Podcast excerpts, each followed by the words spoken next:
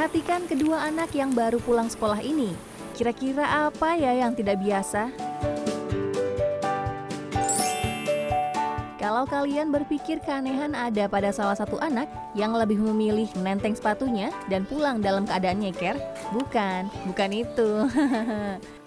Tapi hal yang tidak biasa sesungguhnya ada pada nama anak yang ada di sebelahnya. Namanya Hasan Fatur Rohman Api Ora Om.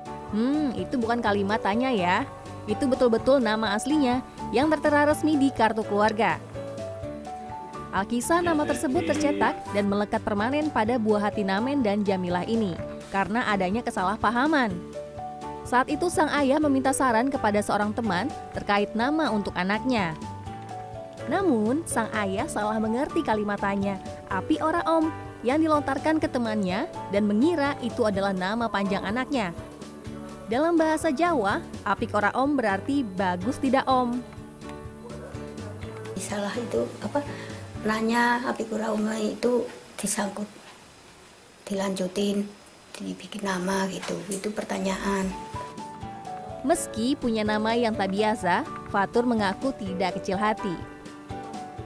Hasan Fatur Rahman Api Gerao teman-temannya yang tidak ngecek cuman seperti nama normal Fatur mengaku bangga akan namanya. Anak yang termasuk pandai di sekolah ini tidak berniat mengganti namanya. Imam Ambarwoto, Banjarnegara, Jawa Tengah.